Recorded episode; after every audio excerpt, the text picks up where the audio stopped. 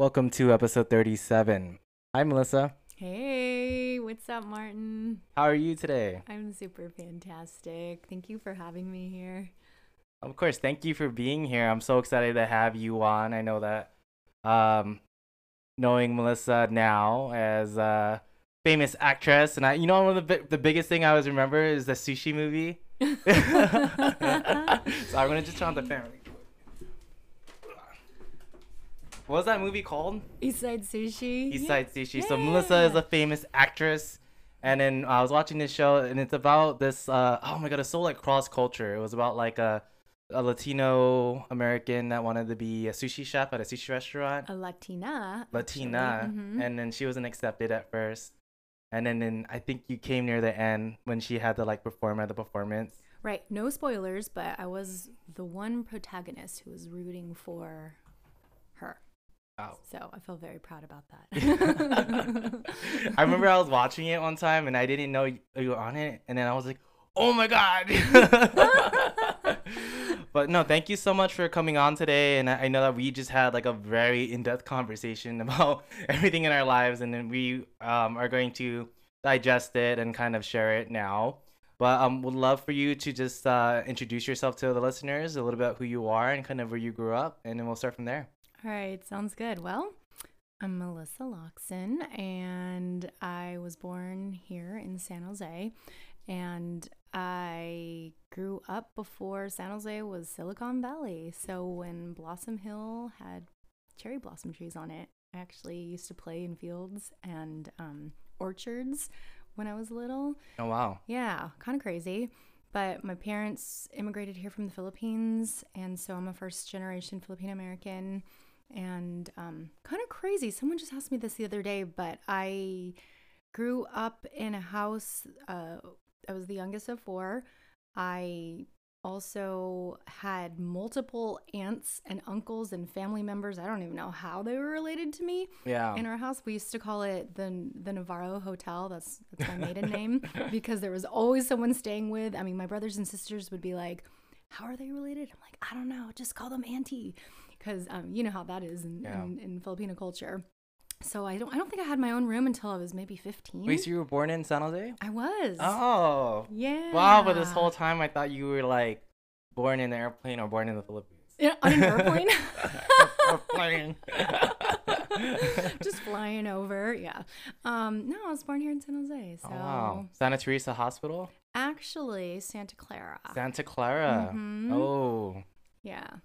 And brothers and sisters? Yep, I'm the youngest of four, so um yep, I'm the baby. You're the youngest. How was like that? How was that growing up? They always say the youngest got treated the best and they get everything they want. I'm I'm the favorite, obviously.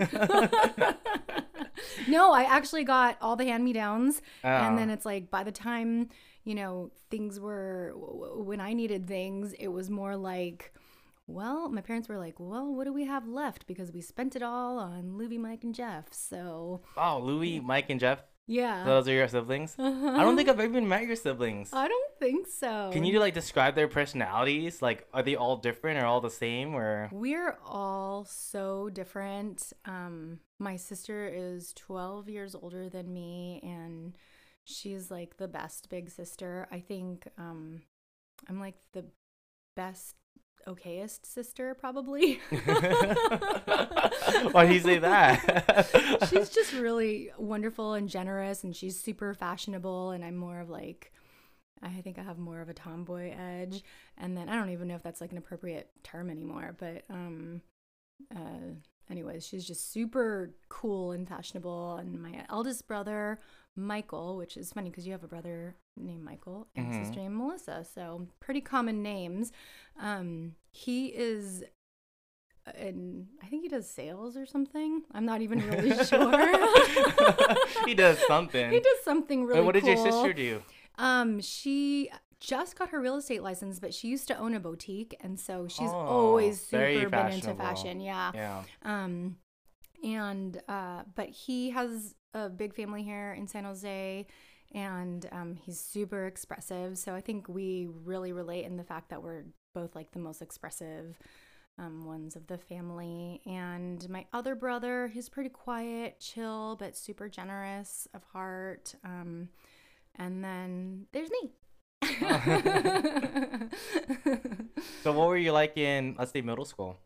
what was I like in yeah. middle school? Elementary middle school? Were you always like active, creative, or I don't know, you're smiling and thinking about it now. no, I feel like oh, all the dirt's gonna come out. That's where everything went awry. Oh no. no, like like first through sixth grade, I was like the best speller, and like on recess, I would have contests like trying to figure out um, the the state capitals. Me Yeah. and like another dude, we would just race each other and try and fill out a map. Like that's what I did for Oh fun wow. So you're competitive. kind of crazy, but like that was really cool at the time in elementary school. And then junior high, it was like all downhill. I think it's like I got my own room and I was like, I'm independent. so, you know, I think that's definitely puberty time, I'm Yeah. thinking, because now I have a middle school daughter. And, um, so I definitely got into experimental things, learning like having new new and diverse friends. Mhm. That was really fun. And then my parents were like, "Nope, you're done with that. You're going to an all girls private school." so that's funny. Uh, and I didn't know anybody, so it was like starting all over again. Oh, wow. school. So, you, so you you were like in the midst of high school, and then they made you go to a whole all girls school. Yeah, well, from junior high, for I went to public school all the way up, and then I went to high school from Mm. there. So how was your whole high school experience? That was wild because I had had the same friends like from from kindergarten all the way, you know, through 8th grade and to go to a whole, whole other school and meet all new people, uh, it it definitely shook me up a lot and I didn't know who my friends were going to be and I think I feel really lucky at this time to have had this group of Filipino girls who were like you're Filipino, come with us be part of our dance crew. And I was like, okay, I've never danced before in my life, but my brothers and sisters told me all the cool dances. So we had like a hip hop dance group in, in high school and uh, we would perform at like all the school assemblies. I mean, it was an all girls Catholic school. So Oh, that's so cool. we didn't have like cheerleaders or anything, but there was us. Yeah. And it was awesome because I'm still friends with a lot of those people to this day. What was the dance crew called? Gosh, I don't even know if we had a name. I think it was like short but sweet, sweet but funky, or, something like that. Or the Sinigang. The I think we were like, I think we had like debated some different names, and then we never really came up with one that stuck. I like the sinigang. Sinigang's a Filipino soup. so- Yeah, exactly. My favorite one too. So, oh, yeah, it was one of those. But the, they really took me in Yeah. because that school was predominantly an all-white school, and so I Mm. really felt like I didn't fit in when Yeah. I first went there. So then culture, our heritage is what we felt comfortableness and looked out for each other. Yeah, absolutely. But what was weird before that, I didn't have a lot of Filipino friends. So Yeah. I was like, oh, wow, this is new. This is awesome. We're like family now. And I think that was really comforting looking back now. That's so interesting. I don't I don't have a lot of Filipino friends when I think about it too. And it does it's definitely like changed my views and my perspective of like culture. Yeah, I think, you know, growing up in San Jose, it's so diverse that I feel really lucky because I'm able to step back objectively and see like where do I fit in? What cultures have influenced me to make me what I am today? And at the same time, you know, I grew up in a Filipino household where my parents spoke Tagalog and they didn't teach it to me because they thought um, if I had an accent, then maybe I would be discriminated against. Yeah. And so I don't speak it. And I can say like all the the words that are commands like take a bath and you know eat now and um, make rice. All the important things. All the important things, Yeah. right? Um, but I do understand it, so that's cool. Oh, and the bad words. Oh. yeah, the bad words. I knew that too. So after high school, then you went to college, right? I did, and actually, something that was really huge in high school, my senior year, um, actually, my junior year, I got pregnant, and Oh. Yeah, yeah, that's- that's a big thing. kind of, it was actually, the- Kind- little bit, just a little bit just a thing. little You bit. know, it's just- just a little thing. baby 16 year old Yeah. Melissa got pregnant in her junior year and Just trying to have a little fun. yeah just a little. I told you things went awry. um, so that's what happened my junior year, and I, you know, for some universal grace, I said, I think I'm supposed to have this baby, and it was Mm. probably the single most important and meaningful decision I've ever made in my entire life. So I had What was your firstborn's name? her name was Jasmine, And she's listening right I now. know. Were look, you at, one- look at my face is smiling. Um, I love her so much. I, lo- I mean, she's amazing, and Yeah. sh- it changed my life. I I had her my senior year, Yeah. and I graduated high school, and I feel really really lucky at the time because I had a counselor who told me, you know, because I thought I was going to have to drop out of school. Yeah. And luckily, my parents said, you know, if you can do school, then we'll pay for it. I mean, obviously, it was a private school. And then I went to my counselor ready to just drop out of school. And she said, Melissa, there's no reason why you can't finish high school. And there's no reason why you can't go to college. And it was so, she probably just sort of said it in passing and not even knowing how Impactful. yeah, just it's just incredibly pivotal in my life. Her saying those words to me have given me so much courage to just do anything, to try anything and just feel like yeah, I can do it, right? Yeah. If I can graduate high school at 17 with a kid, then I know I can do anything. No, it's crazy that you say that because I feel like a lot of past histories are like, oh, um, if I have a baby in high, in high school, I'm not gonna go to college.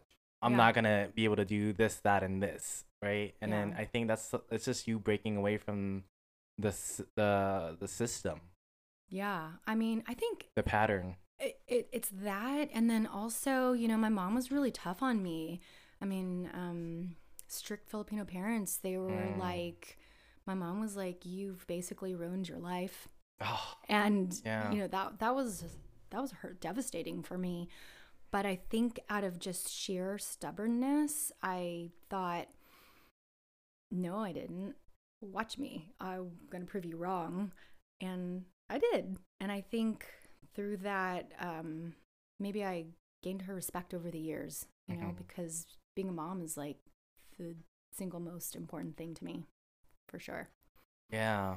And that, and I could only imagine like everything that's going in your head about your future then. yeah And that must not been easy. Had to figure it out and miss classes or not be able to go out. So you had to do a lot of sacrifices when you had a kid, right? It was huge. And, you know, I never felt at the time, and I don't know why. This is why I say it's like a universal grace that came upon me or something, because I think I just got so focused on on taking action to do what was right, to be a good mom, to not fail in spite of what my mom said, that um, I didn't have time to think about not not overcoming it. I just kind of did it. You know, I think if I had thought too much about it, then I would have been stuck in those emotions. So Mhm. somehow I just avoided all that and I mean that's sort of how I live my life right now. I'm like, don't think about it, just just do. Just do what you need to do.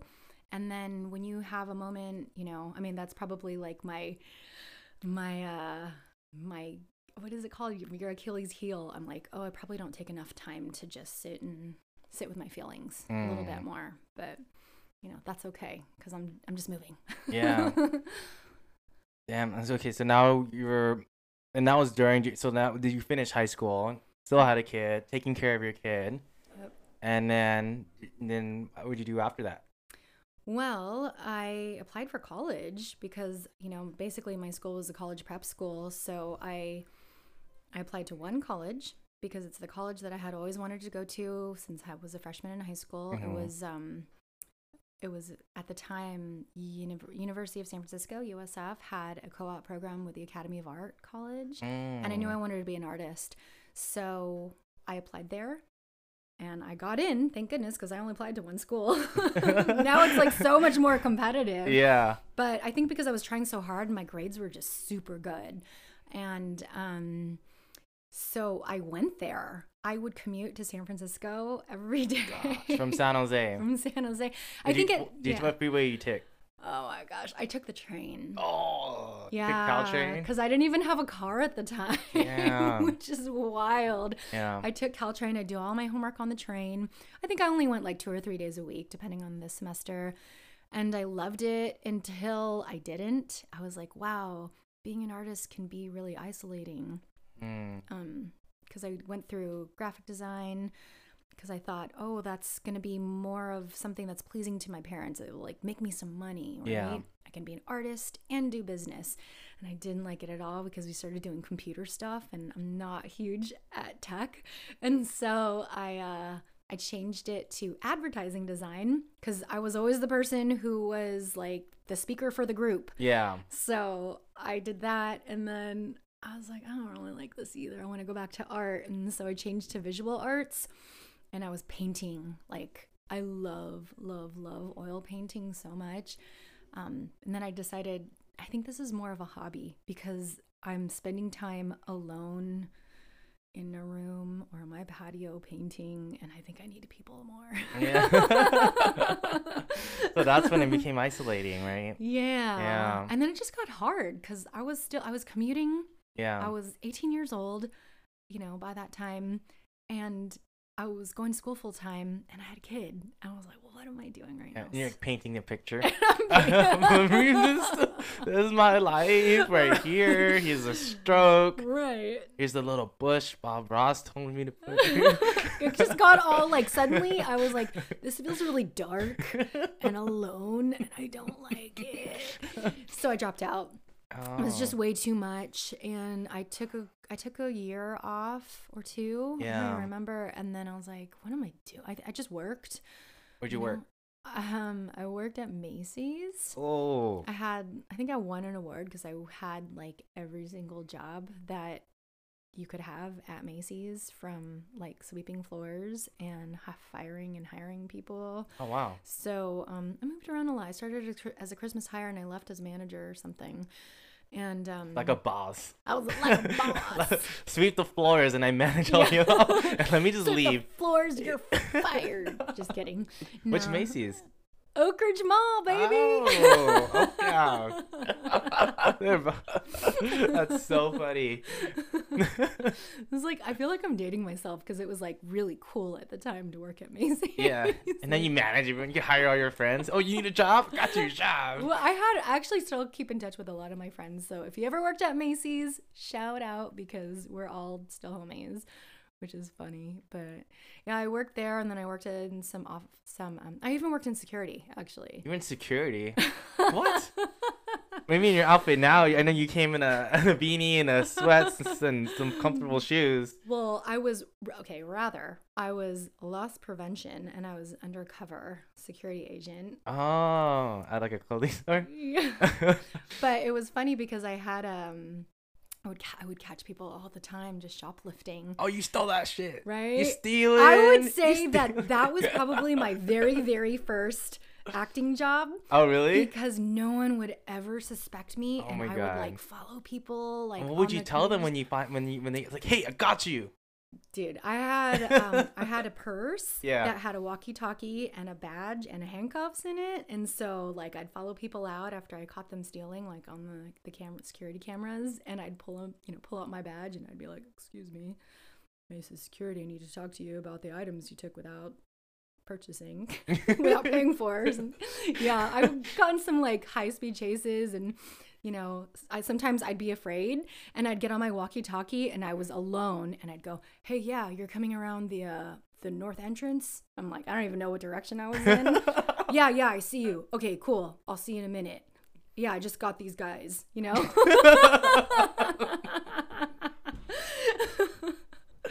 and they'd like they'd like figure out I was security and they were like, "You? No." So I, I, I caught a lot of people. That was probably the Wow. funnest. And you think that's like that was like the small spark to inspire you to be start like going into acting? I was like, I'm good at this. Yeah, Oh, people man. like think I'm. People think I'm like kung fu, like I'm gonna attack them, and you know, I don't know. It was gonna it was cool. It was fun. so obviously you didn't do that Nope. forever. So what when did you end up leaving that? and What was your next course? I went back to school. You know, I went to every junior college in this area. I went to Evergreen, De Anza, West Valley, and Foothill. I sound like my brother. He's like me, Melissa. Like we've been everywhere. You know, I was like, I can't, I don't like it here. I'm going to try Yeah. this. I'm going to try this. Oh, in San Jose City College. And then um, I was like, I, I need to be in like school, school. Coming from private school, I think I just needed more of a, more. I just needed more. So I went to San Jose State, changed my major a couple of other times English, teaching, and then I got lost on campus. I thought I was looking at a map in a building I didn't Oh, know where I was at. Literally, I was, I was like, okay. I was really lost. I'm like, where am I right now? I Yeah. just need to find math class or whatever. And I guess I was staring at a board, and this cute boy came up to me and he's like, Hey, you auditioning? And I'm like, Yeah.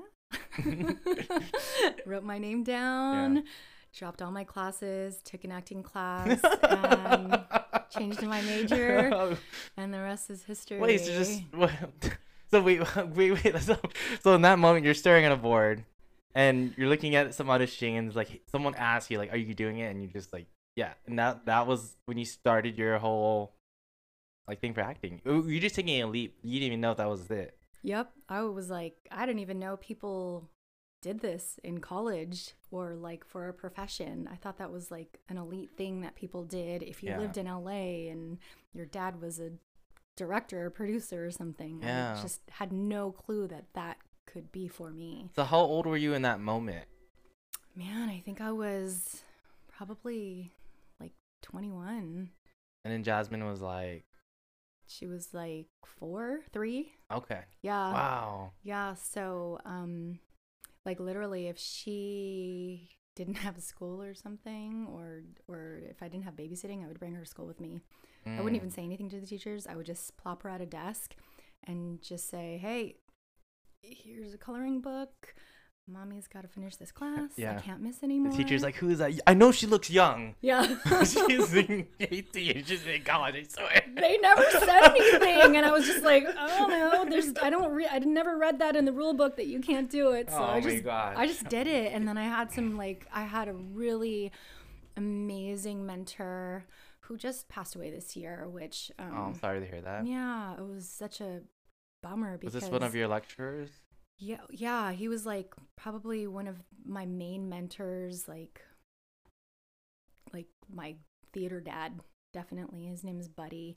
Um if you know if anyone out there knows buddy butler he's just been so such a huge influence on my career and a lot of people's careers actually. But he took me in and was like here let's you know do this audition for this. I'm going to hook you up with this or let me connect you with this person. And um, he also just believed in me. You know he said bring your daughter to rehearsal and um, it's going to be great you know? And i would lay out a blanket during our theater rehearsals. I was part of probably every production that went through in some capacity whether it was makeup or backstage but you know mostly on stage and um, I'd lay out a blanket and she put all her toys on it, and she'd just sit in the theater, and while I rehearsed, and you know I don't know a lot of people who would, Yeah, just like let, allow you to do that. yeah, Yeah. and like looking back now, it's like that probably wasn't allo- allowed with quotes, but we did it anyway. No one questioned it. We just did it, and I think that was really cool. Um, and it was diverse. You know, he was really committed to diversity in the theater and in the arts. Um, we were part of a, he directed a touring ensemble. It was called STEP, School Touring Ensemble Program. And we go to like a lot of underserved schools. And we presented plays that had diverse casts Mm. and um, talked about really important topics that were relevant. And um, it was awesome. So yeah, and then after after college, he hooked me up with a theater company out in St. Louis, the St. Louis Black Repertory Theater Company, and um, it was awesome. I did another tour. It you know, we went mostly around the Midwest uh, to different schools and colleges and all over the place. We even went to Washington D.C. to do a Uh, play. that's amazing. Yeah, we went to Florida, out here on the West Coast, and I feel really, really grateful to have had that experience and work with other other artists, um, mostly African American, but we were just a diverse group. We got to write some of the plays that we per- performed. There were probably five plays, and on any given day, we would have to be ready for any one of those. And it was it was crazy. It was crazy fun. it was wild to be out in the Midwest too, because it's so different from California. But Yeah. yeah, it was a big, big, big part of my life. And then is that what like would you say a time that you knew like this is the path, this is the career for me? Yeah, I mean, I think before that, I, you know, I was finishing school and I didn't know what I was gonna do next. And and Buddy was like, "What are you gonna do next?" I'm like, "I don't know." He said, "Here, apply, talk to this person." Next thing you know, I was like, "Why not?" Flying out, I gave away all my possessions and arranged for um, my daughter to stay with her dad because this was something that I always had wanted to do travel and and uh, do something for myself, you know. And I, I hadn't sacrificed much before that, and so it was a big decision, but I just felt like it was right. And I thought, if I can pursue my passions and my dreams, then maybe one day my daughter might see that I did that, and that she'll know that she can do that too. Wow, that must have been such a hard decision at the time. Yeah, it was. And of course, you know, the first month I'm out there, I was like, this is a terrible decision. what did you do this for? this is the stupidest thing you ever did. Yeah. No. Yeah. like, like, you're like, don't call her. it was really hard. You know, I hadn't been away from her in so long. I was a lot of tears. Yeah. Um, a lot of a lot of tears, a lot of new experiences, and I hadn't had that. You know, I never had the like the real college experience. So I think for me that was it was like a like it took the place of that for me. But also I had a lot of really wonderful directors out there, Linda Kennedy and Ron Himes. They were Yeah. just wonderful mentors to me. You know, and that was funny. Uh, before we got on the podcast, like I was telling you, like when I meet and podcast people, like we become everyone that we meet. So I, I could only imagine the people that you met on this trip and the people that you learn from, the people that you keep in your memory, like definitely like illuminate now in you. Oh yeah, absolutely. Like when I, you know, was talking about how we lost Buddy this year and and it was so sad because of, you know, COVID. We I don't think he got a proper memorial, you know. Yeah. Um, we didn't get to gather and talk about him and stuff and and it's been really um present in my heart to just think, you know, what what would Buddy do? What would Buddy want me to do? What would he, what advice would he give me in my career right now? And and how can I, you know, create some purpose from that? And so I'm still figuring it out, but it's definitely at the forefront of my mind when I think about, you know, what I'm doing and why I do it. Yeah. Wow. So after that, you know, because it's crazy because I know that you have other kids and you have a husband. I just want to get to that part too. Like, does that happen? Like, Chris is like, I saw this play. This girl's amazing.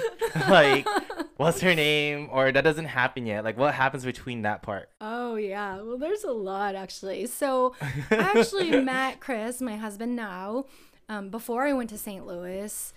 I met him right before September 11th, actually, Oh wow. which is crazy.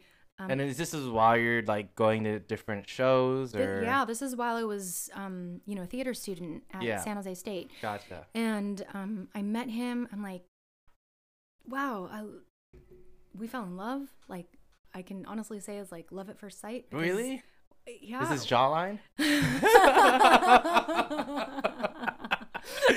He's like, yeah, yeah, well, you're right, man. I met him at a bar. So Oh. San Jose Peeps, if you remember the agenda. Ooh. Downtown South First Street Sunday nights used to be reggae night, and Oh. uh, he was Okay, what was the first move? Like, I play by play. All right, come on. So I didn't want to go because I was like really into my spirituality, and I was like, So I someone invited you out. someone invited me. Like, let's go have fun. my girl Isa was like, "Come on, come with me," and I was like, "All right, fine. I don't even want to go, but I will." And uh, s- I was like, "I'm gonna go get some drinks." She was dancing. And I'm like, I lost my friend. Now I'm just here by myself at the bar, trying to get the bartender's attention. No love. And this dude comes up and he's like, said those magic words. Can I buy you a drink? oh, nice, Chris. His voice is way cooler than mine, by the way. Yeah. But um, and I said, sure, but you got to buy my friend one too. and it was love. Um, but I really, we've really been together since, and that was like 20 years ago. wow. So um, from there, I said, this is really cool. You don't want to date me. I have a kid. And I'm also leaving for England in January. Okay, this is right after the drink. This is not right after the drink, but you know, we, like after we had a yeah, date yeah. and things moved pretty quickly. Yeah. And um and then I studied abroad in England for a semester and I was like, you know, I'm leaving. But I think when September 11th happened, um, you know, the towers fell. We really bonded. We talked to each other like very early in the morning, which is weird for someone who for two people who have just met like it that was like a week later. And um I think we really we really bonded over that trauma, which is kind of strange, but Mm. um the traveling you know restrictions were not as strict Yeah. then so he came and visited me while i was in england and we had a long distance relationship even though we had only been together for like two or three months yeah. We used to call each other with calling cards it was wild we we uh, backpacked europe made a lot of memories um, came back and that's when i went to st louis and then after st louis is you know it was time to come back home my mom wanted me to go to the philippines with her Oh. so I did. That was wild. And then I was like, I'm I want to do film. I want to do TV. I want to do commercials. I'm I'm going to take a break from this theater stuff because Yeah. it's it's just a lot. A lot of traveling. Yeah, a lot of a lot of time. The time commitment that theater actors put in is no joke, you know. Um there's been a lot of discussion about just working conditions, Mhm. especially for people who work on um, crews, not just not just theater crews, but uh, mostly film crews. But you work really hard, and it's usually six out of seven days a week, Yeah. and um, they're very very long hours, and and your union should really protect you. So. Anyways, I had to stop because I was like, I have a family, and I have a lot to focus on, and I want to just try something new. Um, why not? Technology was really starting to boom at that time Yeah. and um boom that sounded weird but uh uh so i started studying at a um an acting studio learning Meisner technique and and it's been a wild ride from there just getting more into into that part of the industry Wow. Now you've been doing that since. Yeah, I've tried to step away several times, but um I every time I come back I'm like, "Oh my gosh, this is home. This is home for me." Just to be able to express myself and and just share my perspective, you know. I didn't have those mentors growing up when I was younger, like little of um artists or people saying, "Yeah, you can be an artist." And I started later than a lot of people that I went to school with and a lot of my colleagues. And I just thought, well, pretty stubborn, so maybe I can just outlive them. If I just stick around long enough, people will start start quitting, people will drop off, but I'm still standing. I'm still standing. no, you you were just telling me that you just did some auditions already, and it's amazing that you just you just keep at it every single day. you you kind of have to you Yeah. know like my job as an actor is to audition and just keep auditioning and like Yeah. just really detach from the outcome just have fun doing it because it's like so much. Uh, I think you have to be so humble because like when you audition, it's always like in the beginning. Like, what do they think of me? Am I gonna get a yes or a no? And that's I feel like that's such an emotional.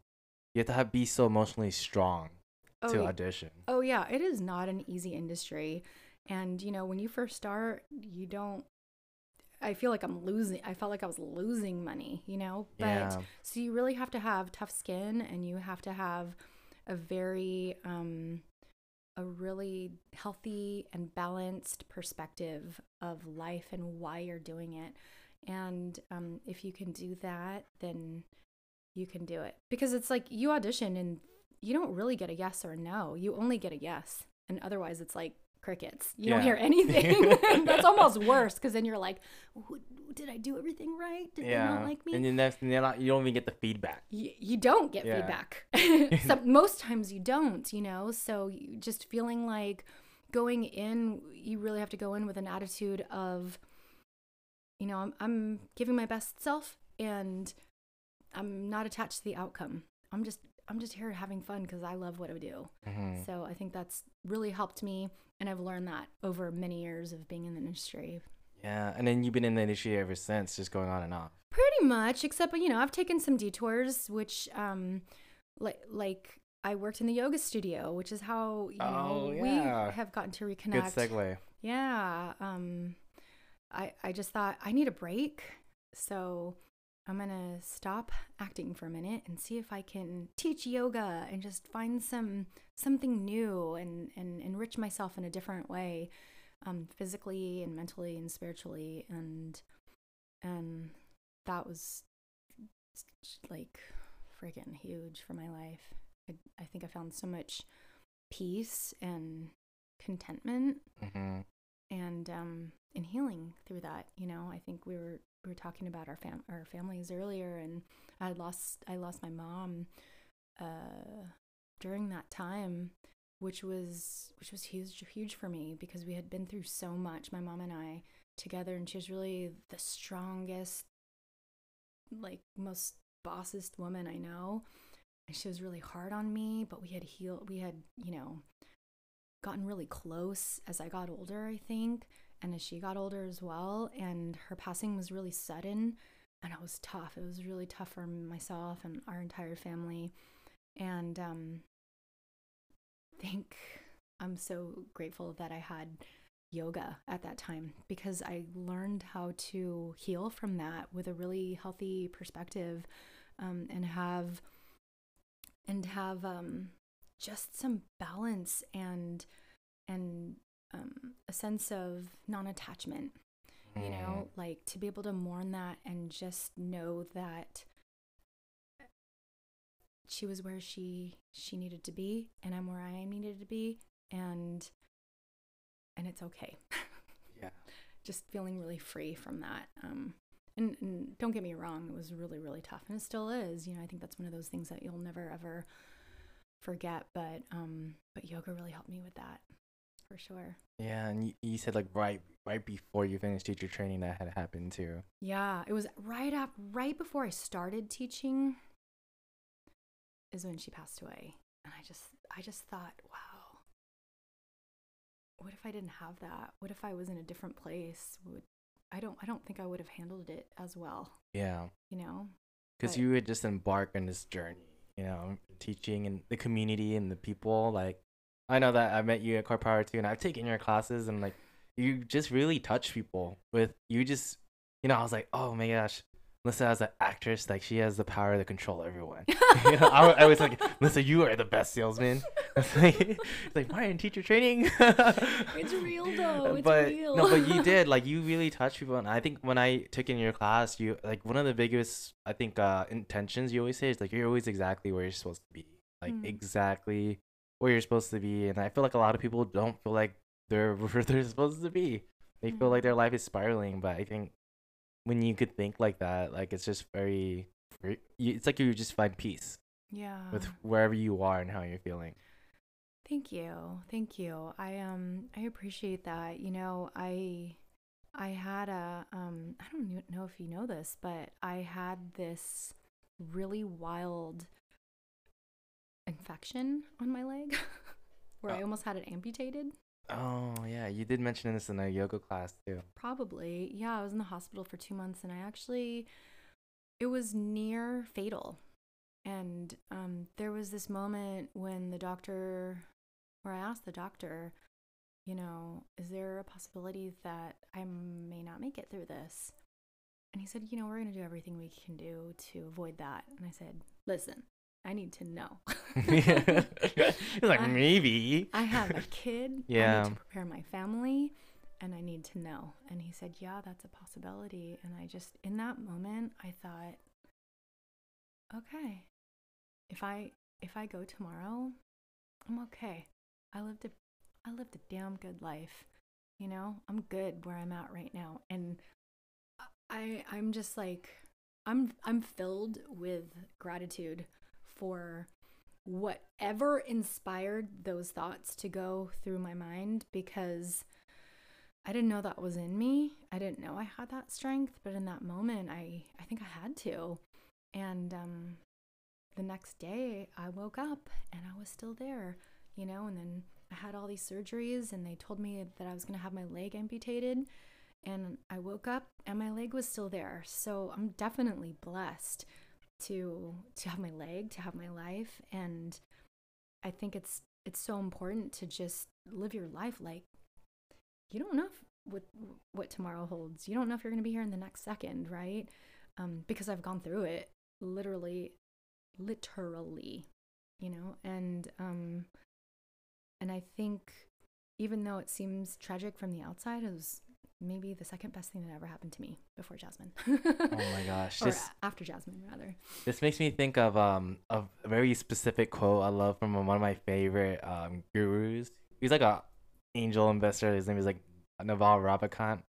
But he uh quoted a line from Confucius. He's like, Everyone has two lives. Your second life begins when you realize you only have one life.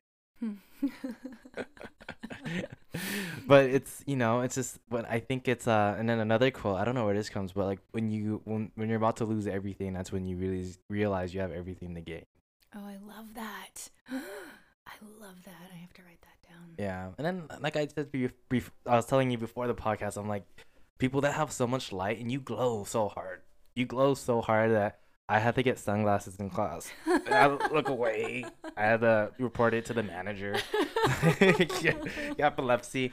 But like people that glow and shine, like I just realized now, it's like it means so much more when I knew there was a point in time that you weren't shining, that your light was about to go out. That's why when I say when people's fire, they they like they burn so brightly, is because there are moments and seconds like when their fire is about to be put out. Yeah. I mean, I've been through some shit. you know, Poop. where yeah, just just it's it's perspective, you know, how are you going to approach this? And I I really feel like I've skirted so many so much tragedy um and and turned it into something shiny. because, you know, if you're not, then what's the point? Right? Yeah. I guess. Woo! You're giving me a workout with all these questions here. I know we're just getting through our themes right now. Oh my gosh. So let me pull it up here. So we, we did touch on a couple of them before we want to move on to some other things. But did we say everything that we wanted to say about motherhood?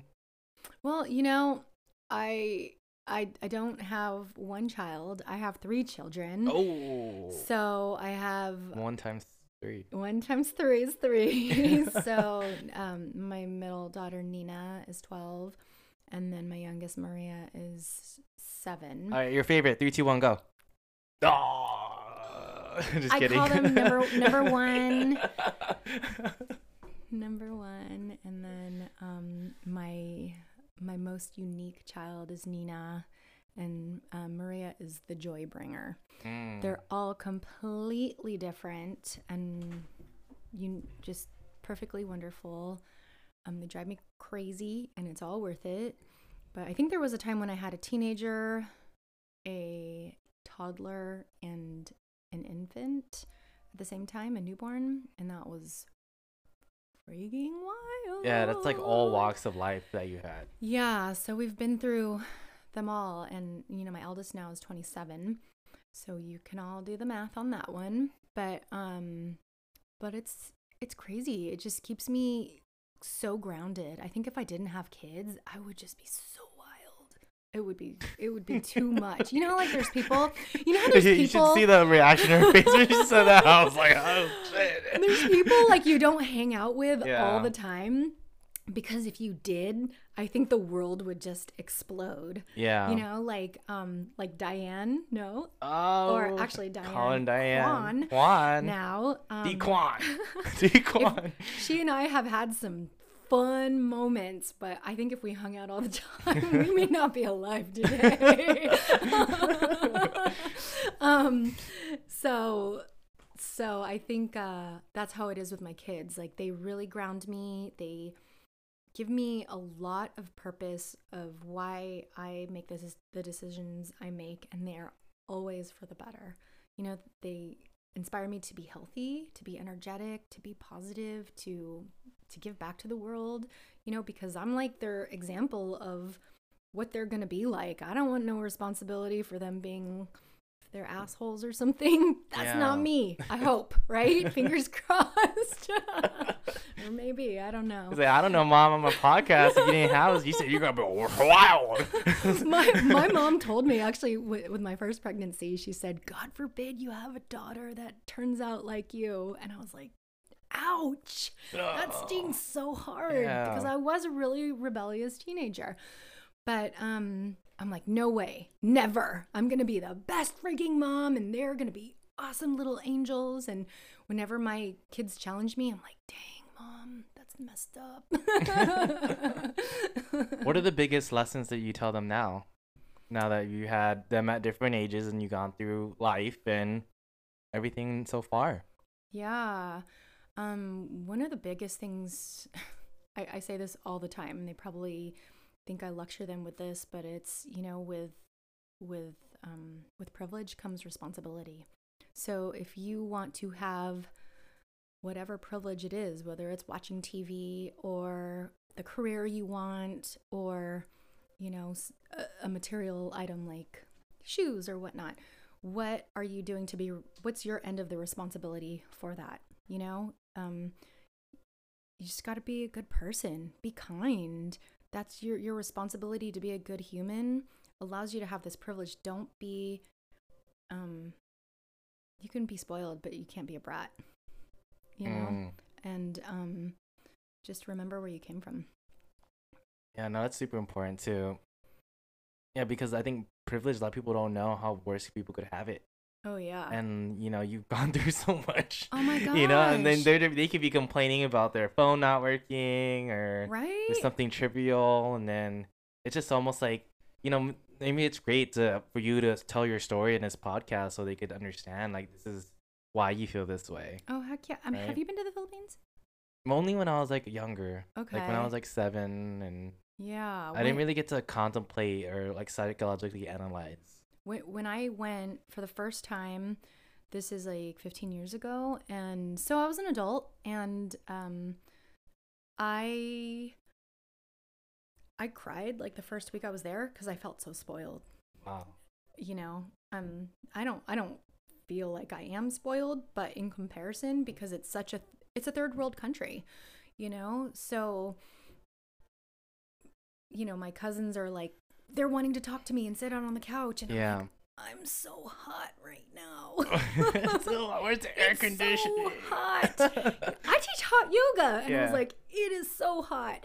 And all I wanted to do was sit in the one air conditioned room that at my uncle's house, which was a privilege that they even had that. Yeah. And, you know, I would force myself to go sit out on the couch and like talk to them.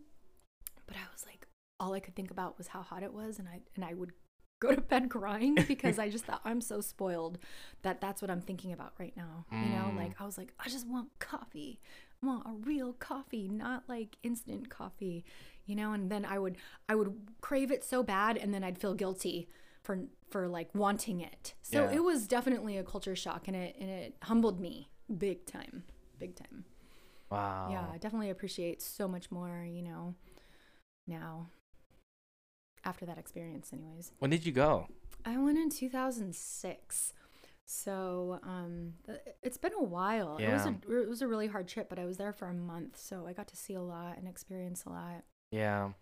No, it's crazy. And I, I know that I haven't been to the Philippines when I was, uh, you know, age where I could comprehend.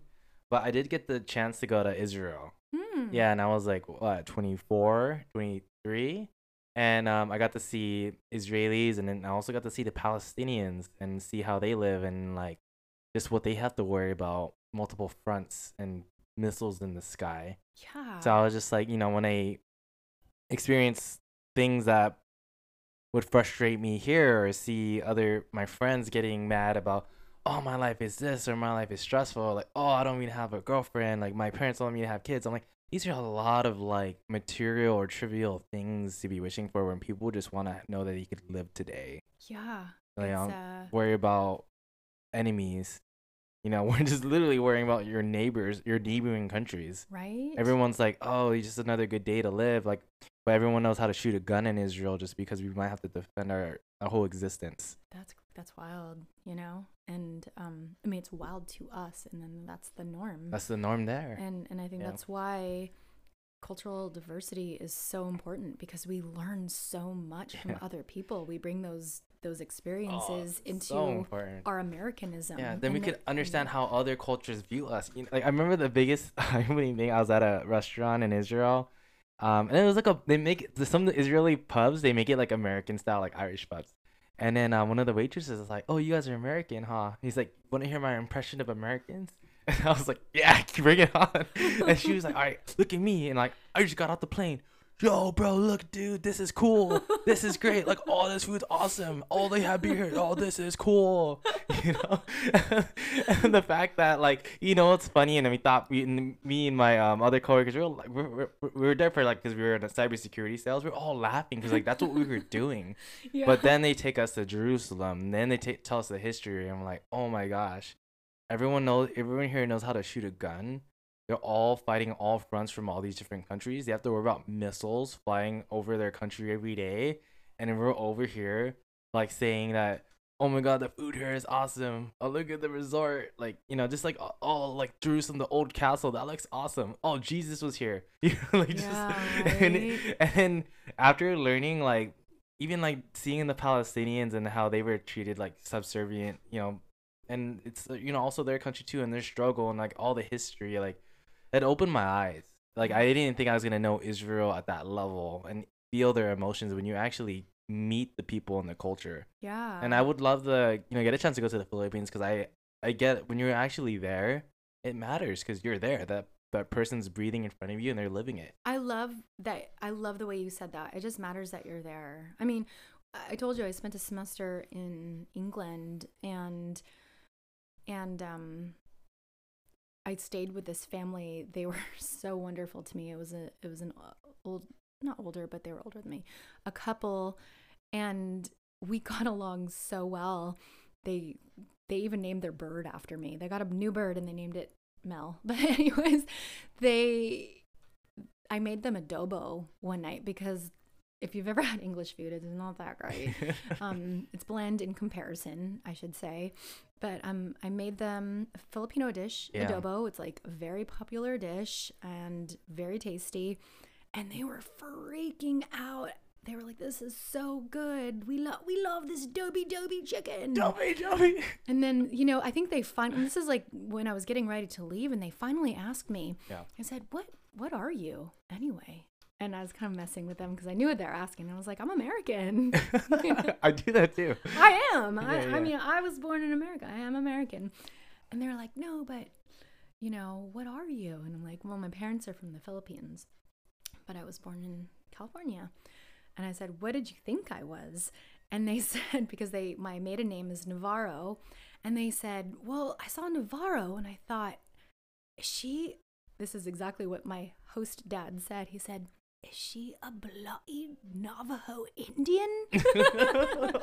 Terrible accent I have, Yeah, yeah. but you know, he had no clue. And it was asked him what his impression was of Californians and what he expected, and he said, you know, he expected either like a, a cowboy or um, a surfer, a surfer person, Oh, like a surfer dude. Yeah. And I'm like, well, I'm neither of those, clearly. Yeah. But I thought that was hilarious. It's because their association with the name. right? Yeah. Navarro.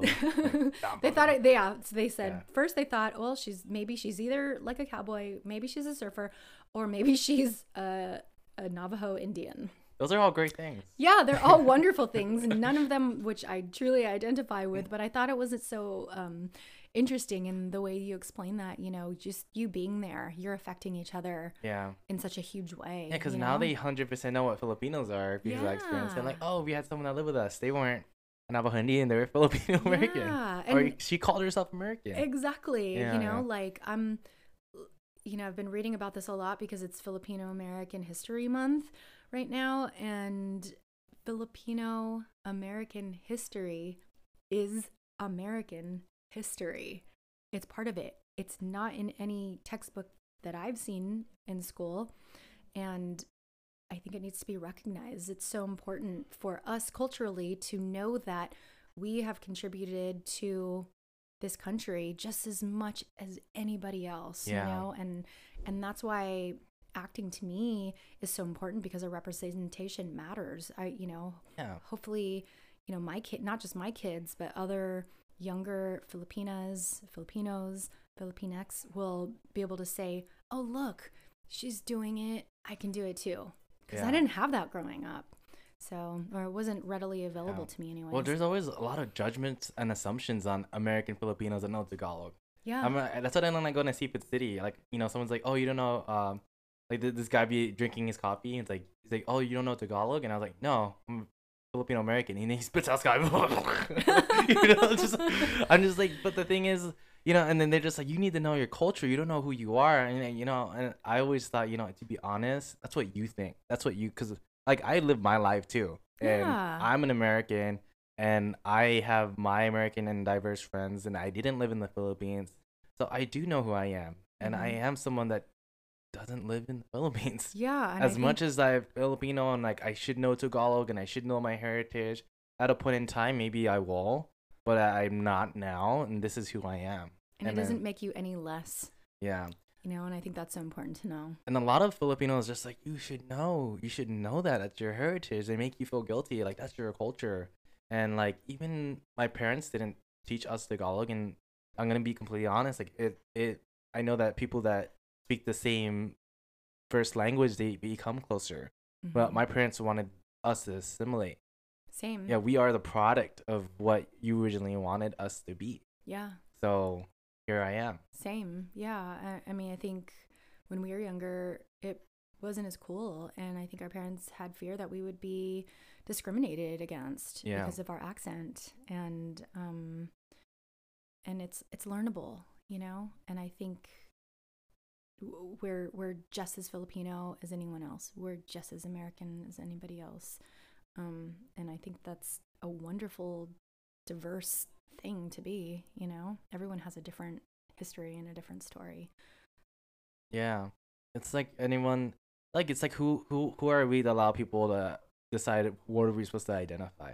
Yeah. Right? And like if I want to be American, I'm American. If I want to be Filipino, I'm Filipino. I have history in both. Right. And no one gave the true definition of what it truly is. But there is American born and is Filipino born. Yeah. Right? And I know I fall in one of those two categories.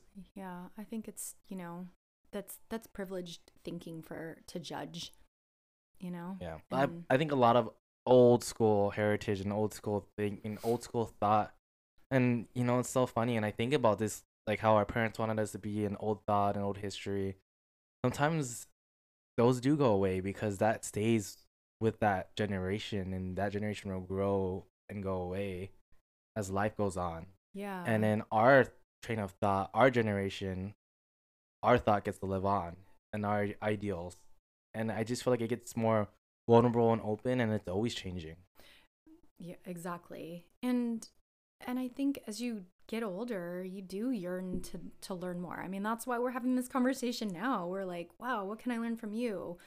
You know, what can you learn from me and how can we share that, you know? Um and and it's a balance, right? Cuz there's old school traditional thinking and then there's new school thinking and then there's all the different colors in between. So, I'm talking with my hands a lot. I'm expressive. because all the listeners see that. No, but that's amazing. As like you know, when I think about how I'm gonna present this story, it's like Melissa Locsin or Melissa Navarro, uh, Filipino American, born in America, who was had gone through you know the school system here, the American school system, have had a child at junior college, I mean junior high school, and like gone through the adverse like the challenges and adversity that has and like going through the jobs like it's just like it's this whole history and story that has as much as value as an if, if you're Filipino and lived in the Philippines. It's just we get to tell our story because I'm podcasting you now, and they could exist over there too, and they're just different stories yeah. that have the if not the same value. Uh, and we need we need all the stories. Yeah, we need all the stories. All of it. All of it. But no, that's a great segue into being Filipino American. But I did jump into motherhood and Filipino American. Did you had any more that you want to say between those two topics? oh man, I think we said enough. All right. What about spiritual? Spiritual. I mean, I think that has a lot to do with the yoga. You know, I, I, I definitely grew up in a Catholic church, and that's where Isn't that when you met my sister? that's where I met your sister. Yeah. And, and you, how much older is your sister than you? I think she's. I know my brother. I, I don't. I don't know if I want to even say how much older. You don't have to tell me your age, but just tell me the age difference between you and your sister. I think it's like six or seven. Okay, sure. so I met your sister when she was 13. So Mm. that means you were six or seven when I met you. Ah, Because yeah, yeah. that's like, I, I remember going to her house. Yeah. And what I love about that time when I was going through my spiritual phase in the Catholic Church is that um, my brother was a youth minister at the time. And so I was just on his his leadership team. And that's how I met your sister. And I met so many amazing teens because it was a it was a teen group.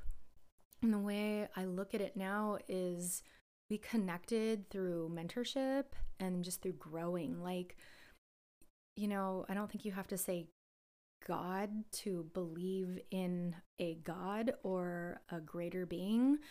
Um, I, I'm saying that now because I don't practice Catholicism. I think it's really beautiful. I think whatever spirituality you are is, is wonderful if that helps you to be a good person. But it really connected me with some some amazing people, and so I mentored your sister for a long time, and we've remained friends since then. And now, and then and then I got to know you and your brother, and Yeah, through yoga.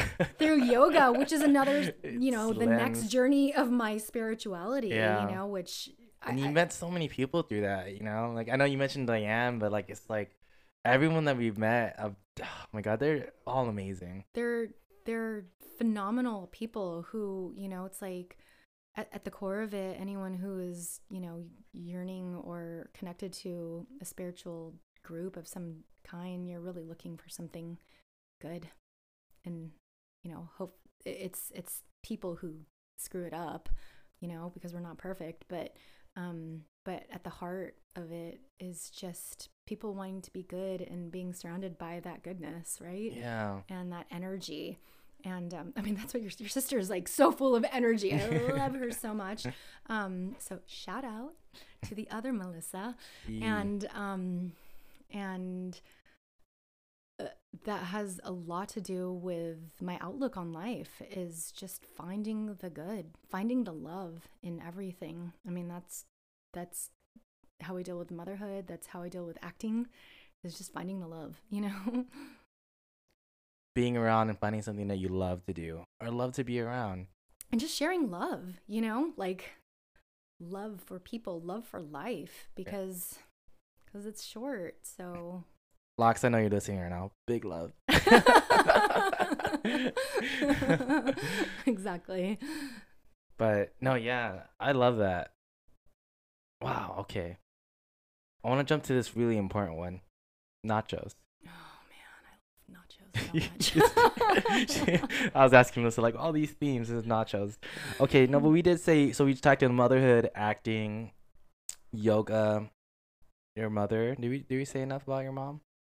hmm, big ups mom um yeah my mom my mom's awesome she's really helped me be who i am today for sure she was um she came here from the philippines she sponsored so many of our family members to Mm. to come here and help them gain their citizenship and find careers You said she was like the matriarch in your family. yeah, um, she was one of thirteen, so I have a huge family, and um, she was an entrepreneur, which you know, from the 70s and 80s to be a female entrepreneur is that's a lot. Like that was very rare at the time. So she had her own accounting business. She was the first president of um, one of the Filipino associations. The oh first wow. female president, I should say. You know, so it's funny. I was thinking about this on the way over here where I'm an actor and acting is my business. Like it's my full-time job besides being a mom and and I, you have to be an entrepreneur to do that. And I thought, wow, thank goodness I had my mom's influence on on on that, you know, learning how to manage my own business and balance it with life because, you know, she had a family too and she supported everyone Yeah. who was around her. So, It's great, and you know, I, it takes me back because you wanted to be like a great role model for your kids, and then understanding how your mom sounded like she worked and grinded so hard. Like her work ethic is relentless, and I feel like you definitely have that relentless work ethic. Relentless. I'm gonna use that word all day Yeah. tomorrow. I love it. Um, Merciless. yeah. you know, like when, like even like you said, you just taught yoga. You didn't just teach yoga. You made you brought the masses of people to do yoga for the first time and love it and like become yoga instructors. And then you became, and then just like Macy's, you Macy's that shit.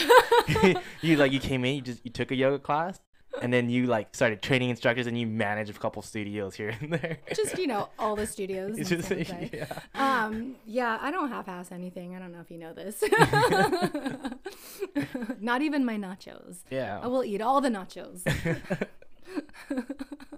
no, but that's no, that's amazing, and I I think uh, you know, it's it's hard, and like when you when you have those strong mentors, it means so much.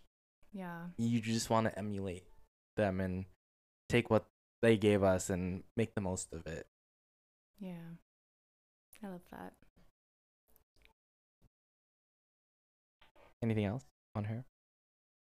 Nah. I'm gonna save my tears for another day. Oh, okay. All right, so we hit acting. Anything else on acting? Oh man, no, I just I just love it. I I uh, I'm an actor. I I coach people to be an actor, you know, because I learn I learned the hard way and I mean, it's the same thing with that like mentorship thing. I just want to be able to help people find their authentic selves, Yeah. you know, and own that. You don't have to look a certain way or have a certain lifestyle or be something that you're not to be an actor. You know, you can be a mom and an actor. You can be any size, any ethnicity, Yeah. any shape, form, and and act. You know, if you act, you're an actor. And I think with people just trying to find their confidence and their footing in this industry, I think we need more real people who who are those mentors to say that you know it's- you don't have to look be this thin and this tall. Yeah, they have no idea like, "Oh, I'm not this pretty to be an actor." Or, Yeah. I'm not super fit.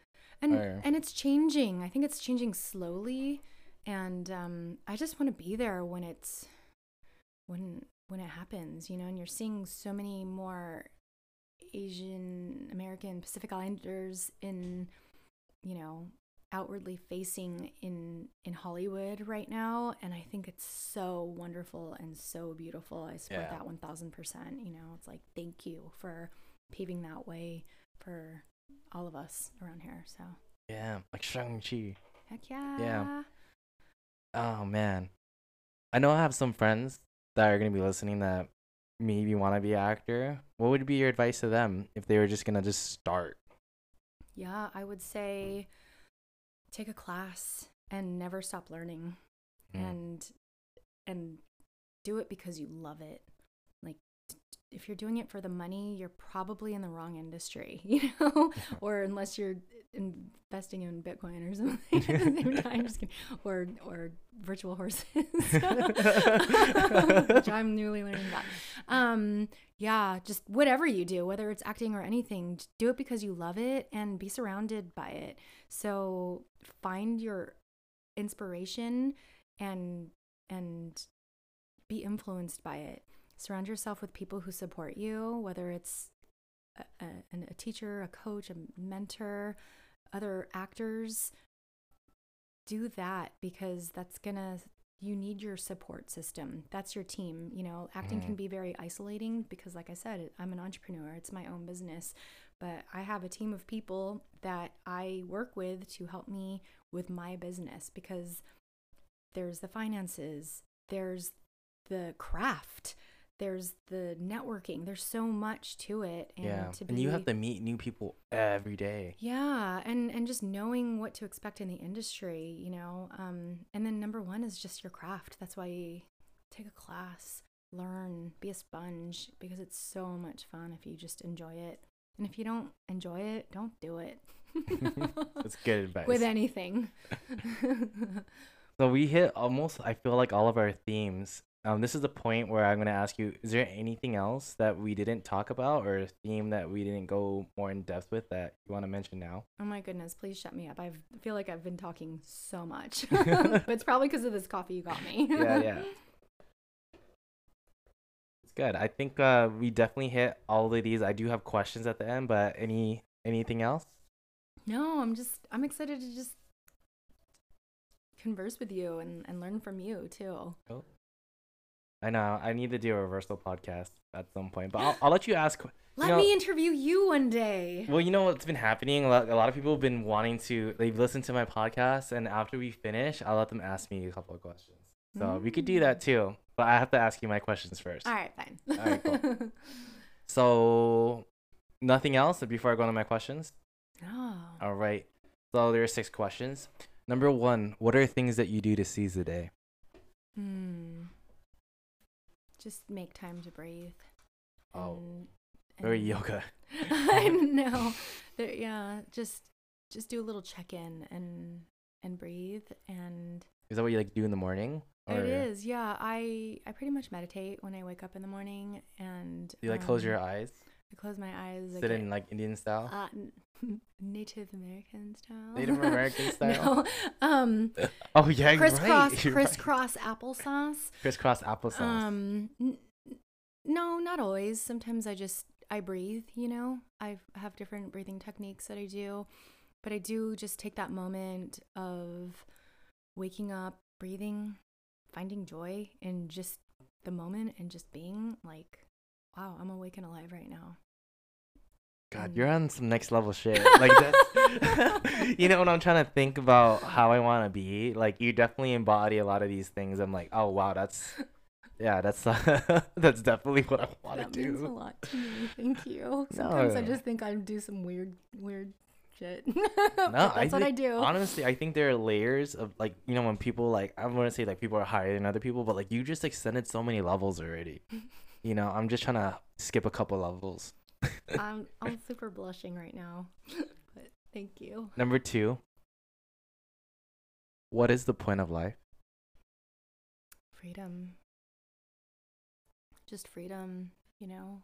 If I think if you're too attached to life, the physical aspect of it, then you know, the things can go you're really looking for the end result, but I think the point is to just feel free in living it, just being in it.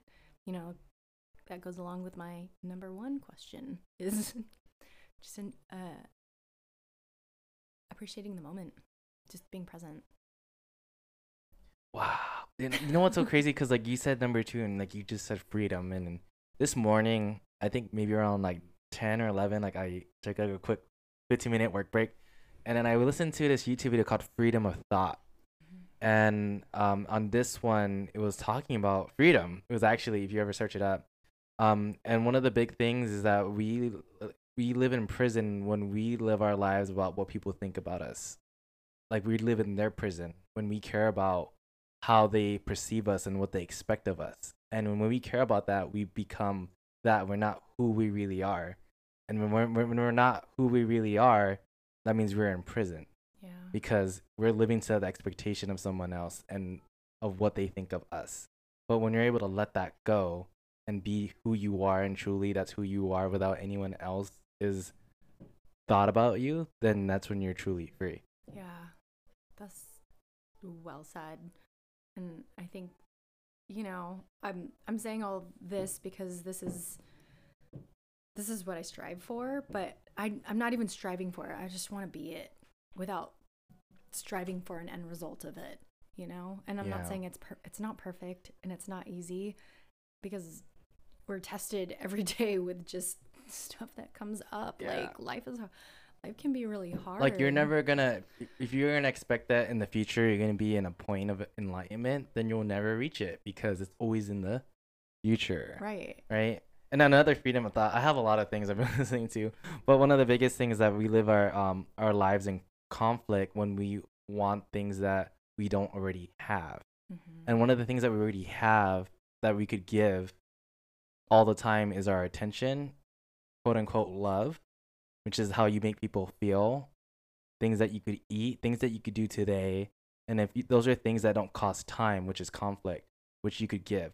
But when you need something that you don't already have, that means what you want, it takes time to get it. So you will live in conflict until you have it. right? And you might not ever get it.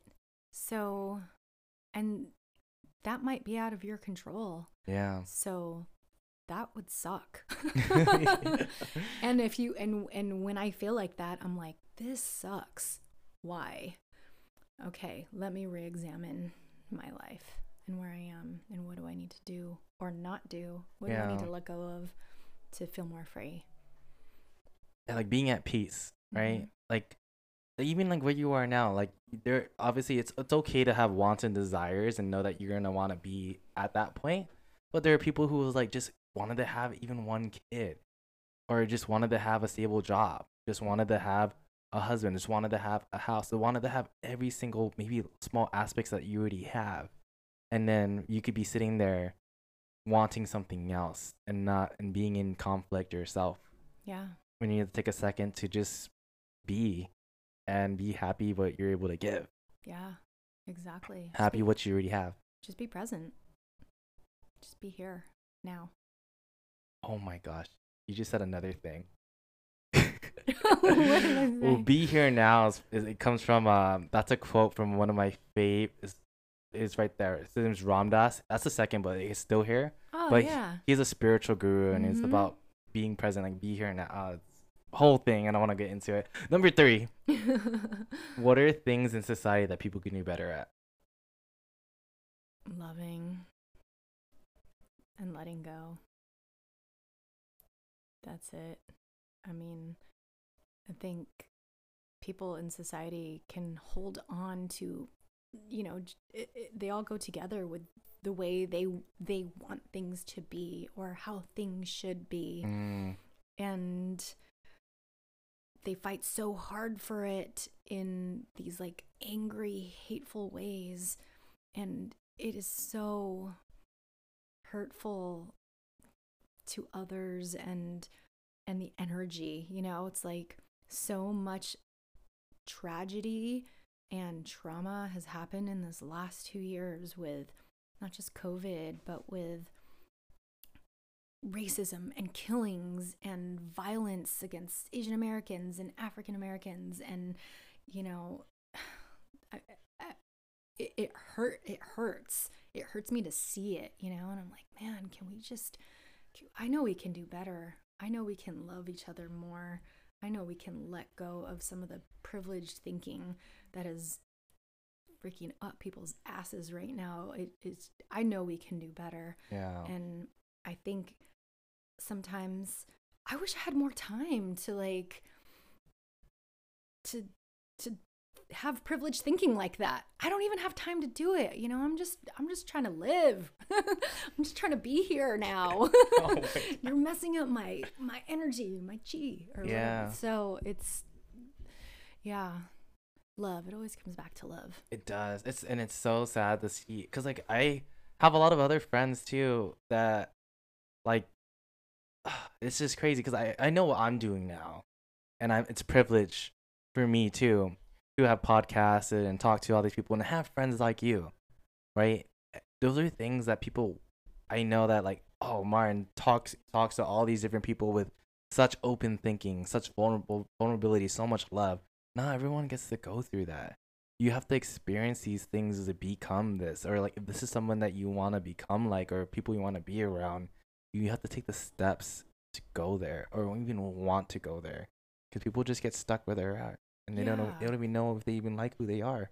Yeah, and I mean, I mean, if if anyone's hating on you for being privileged enough to do that, you know, it it's probably just a reflection of where they are and not what you're doing. I mean, I think it's when we're when we're doing good and we want to share it, I think that should be allowed. We shouldn't have to feel guilty about that Yeah. because really the intention is to just share that loving energy, Yeah. right? Um but people will judge and oh well. Yeah.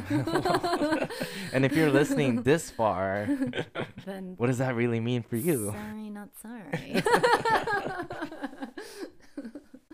Number four, happiest moment you can remember. Hmm. Happiest moment I can remember is when my first daughter came into the world because I think that's the first time I really knew what true love was. Sorry, Chris. I'm just kidding. well, you know, she was my first love because I had her before I met, yeah. met my my husband Chris now, and um, she had a different dad, and you know, I think it had nothing really to do with anybody else except just her, like like this gift from God. Actually, her middle name, Keoklina, means God's gracious gift, Mm. and I really do believe it was just grace that gifted me with that true love that wasn't about myself it was about somebody else and that was the first time i ever experienced that and of course i've gotten to experience it more with with my husband and with my two other children Mhm. and everyone else in my life you know i think it's when you can put your attention on somebody else outside of yourself that that really is love Mic drop. You can't drop these mics, though. They're no, on no, little no. robot arms. Number five, biggest lesson or proverb that currently resonates with you. Hmm. Live the life you imagine. Um, I think it's uh gosh, why can't I think of who said that? I I know it, but I think the coffee is giving me the jitters and I can't think of it, but it's go forth in the direction of your dreams, live the life that you imagine. And that that's been coming back up in my life because I'm I'm I'm trying to up level where I am right now and and see what's next for me. I'm feeling like there's it's not just fall and the change of seasons, but maybe there's a change in in my life that I'm getting ready to make and thinking about what's next for me. I don't know. And how can I work towards something and also not get attached to it? But I do know the feelings that I want to have. I know the energy that I I want to be around, and so I'm trying to come at it in that direction rather than how much money do I want to have or where I want to live or what do I want my house to look like. Although my family would probably not think that because I'm always like, let's make the house look like this. But um but yeah, just like how how do I imagine my life? Not just not just what it looks like, but what does it feel like? So I've been really sitting with that recently. And if we think of the person who said that quote, then I'll let you know. Yeah, we could always search it later. yeah. No, no, I love that. I think uh I think one of the things um when I first started this podcast, even the first one, I was like, who am I gonna be like 30 episodes later? I'm like 30 Mm. episodes later now, and I'm like, wow, wow. Like Yeah. I didn't, I could never had imagined what I was gonna feel and be like now compared to when I first started. When I fir- I listened to my first podcast recently, and I just never knew that I would meet all these people. I would connect this much. And like, you know, when I saw you at the wedding, I just knew for a fact I was like, oh, I'm gonna podcast Melissa at some point. It's like all of the things that I manifest. Like I knew this was gonna happen. I knew that we're gonna get to this point in the moment. I knew that the time would be right when I'm like, okay, great, and it happens. And like all these, this I have all these other people after this too. I like I know there's gonna be a moment, and I'm gonna podcast you. Sometimes I don't have a date set, but it happens because I know I see dreams that it's gonna happen. It's gonna be the right moment. It's gonna we're gonna go do some weird thing and like, hey, I'm ready now. I'm like, oh, cool shit, I'm ready now too. You know, so it's like seeing the signs. Yeah. Thank thank you for saying that in me. You know, it's like it's making me think of a time in my life when cuz I feel like everything I'm saying right now just sounds so positive and rosy, but there's been a lot of downsides too and there wasn't a time in my life when I was not living the life I imagined several times actually. And you know, like I remember sitting on my patio in my one bedroom apartment and smoking cigarettes all day and wearing the same clothes for days and my hair up in some crazy hat. I'm still wearing crazy hats, but um and smoking cigarettes and drinking beer and I don't know what the fuck I was doing and it was really a low point for me, you know, and to think of that person now it seems like such a different person and yet I know that still lives in me, you know? It's like that person hasn't gone away, but I just know a little bit better now and Yeah. thank goodness because I don't want to be there anymore, you know? I I I want to I want to still be able to dream about new experiences and and new chapters in my life that are wonderful and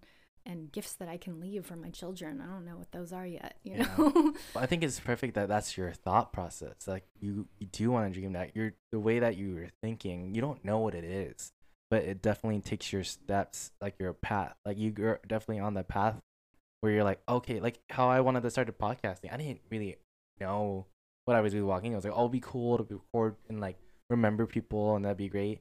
But now I'm just like, wow, this is a part of my life. Like I get to just live life and say these are the people that I meet and there's this, here are their stories and then also just like just have a stronger connection with them. Everyone that I've podcasted is just strong such a strong connection and friendship. yeah. Like think about it. This is the longest conversation we've ever had in our lives. That's cool. right? And I've done that with like 38 other people, you know? All the other times have just been like, oh, we're at a party, oh, we're at a wedding, or, you know, we get coffee, or you see them a little bit for school. But this is the first time where like I could just sit down people and like, all right, let's talk about our all of our lives so far and everything that's happened to you. I've learned so much about you just about this hour and a half because we just took a moment to just take some gratitude and take some time to just so I could listen. Seriously, I had to I had to like pause and take that in for a minute. I mean, thank you for your energy. Like like my energy and then your energy added together is that much more energy and everyone who listens is that energy is exponential and it grows like Yeah. that's freaking cool. It's like like Broly from Dragon Ball Z is making an energy bomb. He's gonna send it down to, to, to Earth, and then Goku has to like shoot a Kamehameha from heaven, where Gohan shoots the.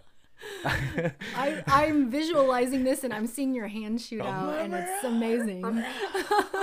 no, but it's you're right. Energy is uh, that's a big thing. Like I try to make sure that who I am now, and I keep this good energy. I can't podcast if I'm not in a good space. It's it wouldn't be. I always say, I can't be the person that tell people to be okay if I'm not okay.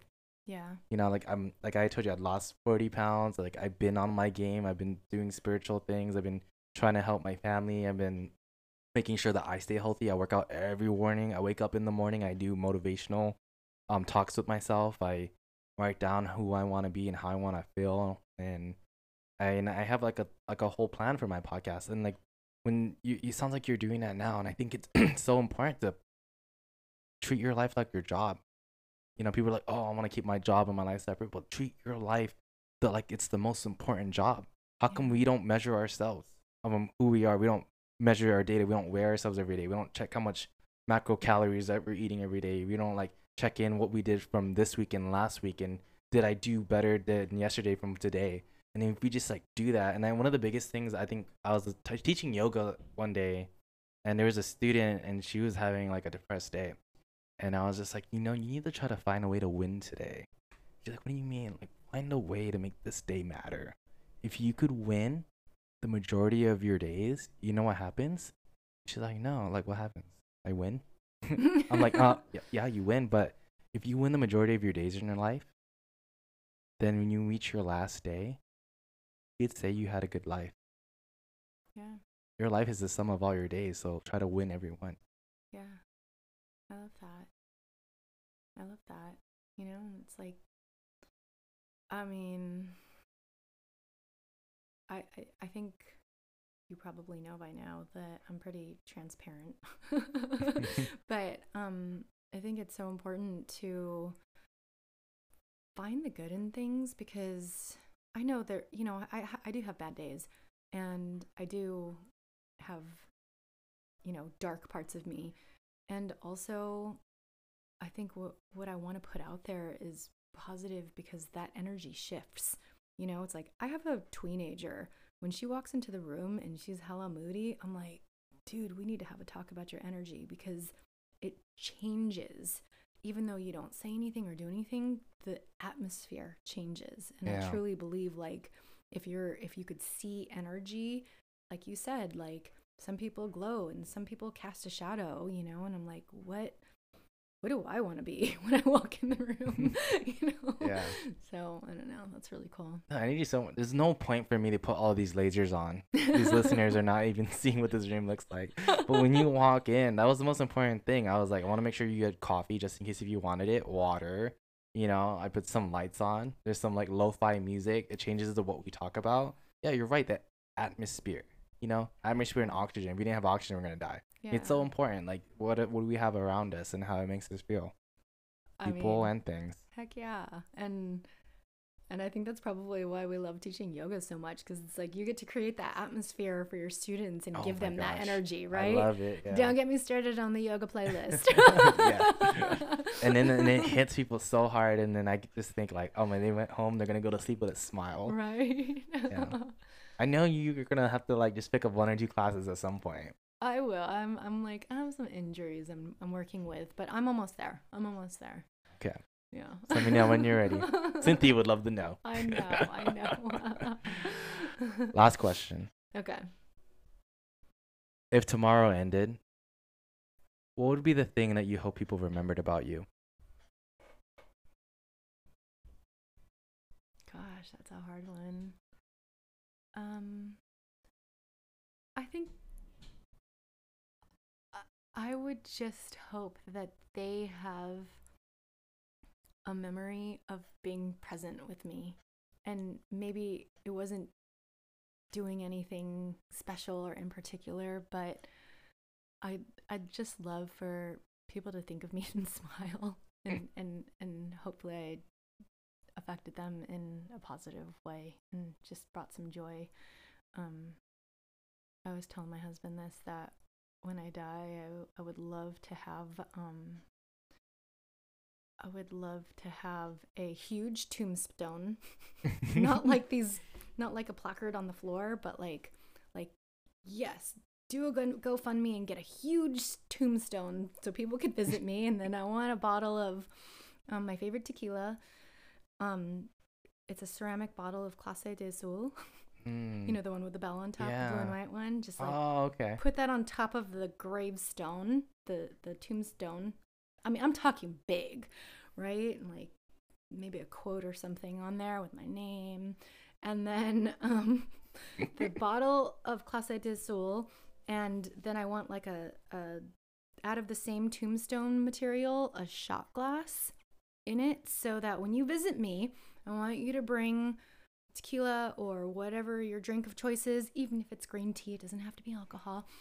Pour one out for your homie, oh me, and then just smile and just think of some good times that we had together. and then take a shot And then take a shot. Oh my god, can you imagine the future? Because I'm gonna keep my podcast going.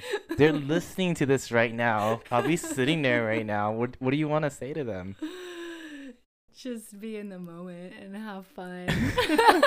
As you're sitting here, and like connect with your boy Martin Yeah. that was that was this has been a good time. It's given me a lot of pause and reflection. I know for someone's sitting there in the future, super sad, like Miss Melissa, and she's laughing right now. Look, she's just laughing. She's like, just did your eulogy. oh my gosh, seriously. They're really smiling, listening to you laughing right now. That's what it is. Wow, that's the great. That's the best eulogy one I've ever heard. you just gave exact instructions. It that's is- gonna dictate people's what they do in the future. Truly, truly, like find me, and and I will I will shine a light upon you from whatever realm I'm in at that time. Yeah. Just listen to this while you take your shot. Yeah. you miss miss Melissa. oh my gosh, we went through the entire podcast. How do you feel? I'm like sweating right now. like those are some tough questions, but it was fun to reflect. So Yeah, it's gonna be very cathartic to listen to it all. By the time you leave, you'll have it on your phone too. I'm like gonna drive home and be like, "What the hell did I tell him?" it's all true. It's all one thousand percent true. That Yeah. that I can say with full confidence. Cool. Well, that concludes it. Is there anything else you wanted to add? And I, I did want to like say if you want to ask me any questions, you could do that too. But What's your theme song? I don't have a theme song anymore. I took Ah, it out. No, like what's your what's your what's your jam? Like what gets you going in the morning? Like if you if you were walking down the Oh, street, what would you want like to play? It's You know what I always mean? changing. It's always changing. But I think one of the songs that always like I've always played at karaoke bars or I always play it when I'm like whenever the Gorillaz feel good. Oh yeah, that's it's like a good one. windmill, windmill for the land. We gotta go sing some karaoke. Hand in hand. I sang that same karaoke song when we all went to like uh the Goose Town. I still have that video. You're in there, like you're singing, we're all like, you know, hella drunk. Oh my gosh! I, I was like, when was that? That was like yeah, the first anniversary you set up. Yeah, yeah. Okay, redo. Yeah, yeah. That's And, when we all went to San Pedro. Yeah. Yeah, yeah. We gave uh we gave Chris a water shot, and then you took it. You're like, no, no more for him. Okay, and then... we need to stop now. hey, that's a good way to stop. well, did you have any other questions? Nothing, but I want to go to karaoke with you and Michael and Melissa. Oh yeah, let's do it. Yeah, that would be heck of fun. That'd be super fun. All right, any last ones? Any last remarks? no, just thank you. Oh, thank you so I much for coming. you. I appreciate you. Love you. Love you.